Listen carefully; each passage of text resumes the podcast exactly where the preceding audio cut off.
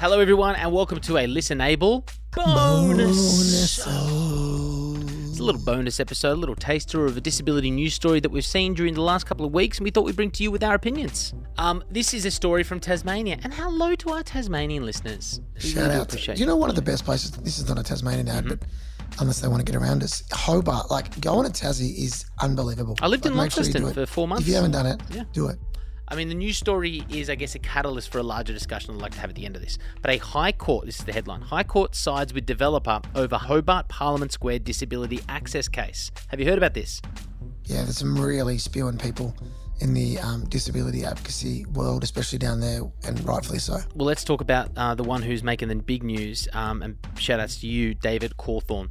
Let's get into the article. A disability advocate says he feels he's been kicked in the guts after the High Court ruled in favour of the developer of Hobart's 220 million Parliament Square precinct in a long running dispute over equal access. It takes up a full block in the city and is touted as Tasmania's answer to Federation Square ahead of its construction. But disability advocate David Cawthorne has been fighting the square's developers for almost six years over the site's accessibility. There are two entrances with ramps, but accessing them goes to the Hobart waterfront precinct and requires a 35 metre uphill push for people using wheelchairs or ramps. Now, Dill, we will be sharing this with a photo right now of the steepness of the hill. Dill, you can see it on your screen as well. I mean, we are talking about a huge incline just to get up to one of the accessible areas. I pushed up that hill during Dark Mofo. I was probably not in the best nick I've ever been in uh, at that time.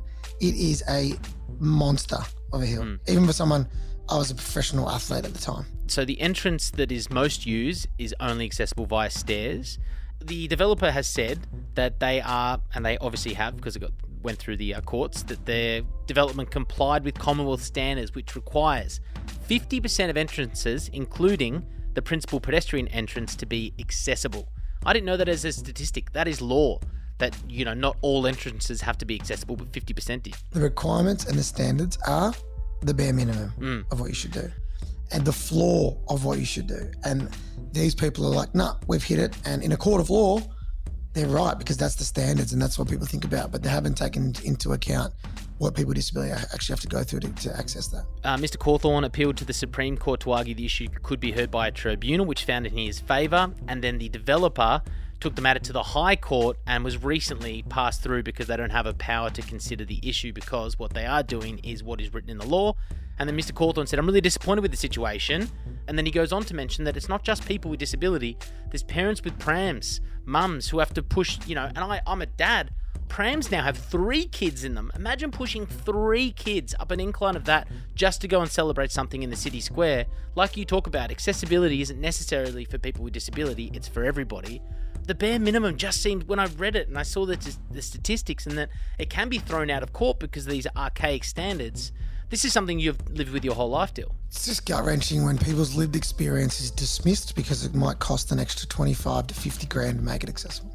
Like, or maybe it's more, maybe it's more. Mm. Of course. I don't, we don't know the details. We don't want to get people calling us and having a go at us. But people are just getting taken to court because they know they can't defend themselves Mm. because they've got money. Yeah. So then you lose. And it's a big Right? developer Rather with actually- billions of dollars currently in Yeah. the works of developing property. So going up against one guy in a wheelchair, you know? Rather than actual, you know, lived experience being listened to, it's getting fought out in the courts. Everyone's wasting money.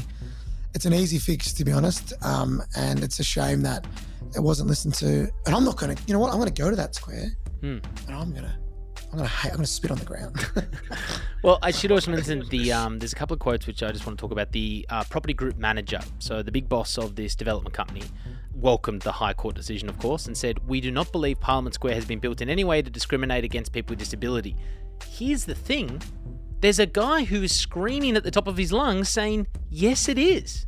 So he's like, "We do not believe." There's somebody here knocking on the door, going, "Hang on, sorry, you should believe it because I'm not." I was going to say a fictional character. Let's just say Narnia. I exist and I'm in front of you hmm. saying this is not accessible enough for me. So it's just bizarre that somebody could have that thought when there's someone And going. I reckon some people on that High Court panel would understand what had to be changed, but they legally can't. You know what I mean? Because that's the law, and that's a bummer. I think sometimes that's why rules and regulations can be awesome when they're done to keep out discrimination, but can be really indirectly discriminate people because people can fall back on them and say, no, no, we're doing that. That's all we've got to do. It's like, listen to my voice. This is affects us. Mm. And look, I can't wait to go down there and test that hill. If I can't push up that hill, especially, I mean, I have had to put on a couple of kegs since I retired.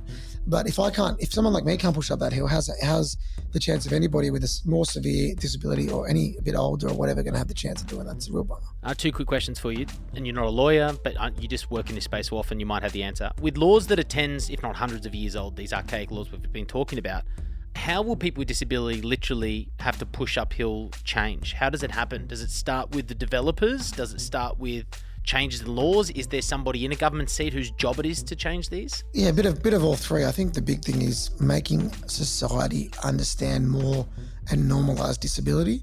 So when that email comes across that developer's desk, they go, "Oh yeah, I get it. Let's try and fix that for you," as opposed to dragging on for six years in the courts because they don't understand Angus, right? Because they don't have any knowledge of disability, nor do they care about it in this uh, in this instance. So that's obviously the the best way. Of but also, it's so great that advocates are sticking up for what they believe in, but that can be tiresome. If you just want to go to the square and have a beer with your family, you don't want to take him to court for six years. Like he's not he's not doing it to be a pain in the ass. He's doing it because he wants to have inclusive access so he can be a normal member of society. And it's great that advocates are out there, but you can't always ask for advocates to knock the door down. We need help in doing that. And it's all of us to keep supporting that. And hopefully this podcast helps in some way. That's why we're talking about it today. Uh, three shout outs. Um, the first go to his lawyers who are working pro bono. I didn't have their name on the sheet, my apologies. However, um, they are in the article which we just spoke about by Ellen Coulter. It's going to be in our show notes, so a big shout out to her for printing that article on national and bringing it to our attention. And the biggest shout out, of course, has to go to our man David Cawthorn. Thanks for fighting the good fight because he's not fighting it for himself. He's fighting it for this generation, the next generation, and Me, after that. fighting for me too. Yeah. All of us. So big ups to him.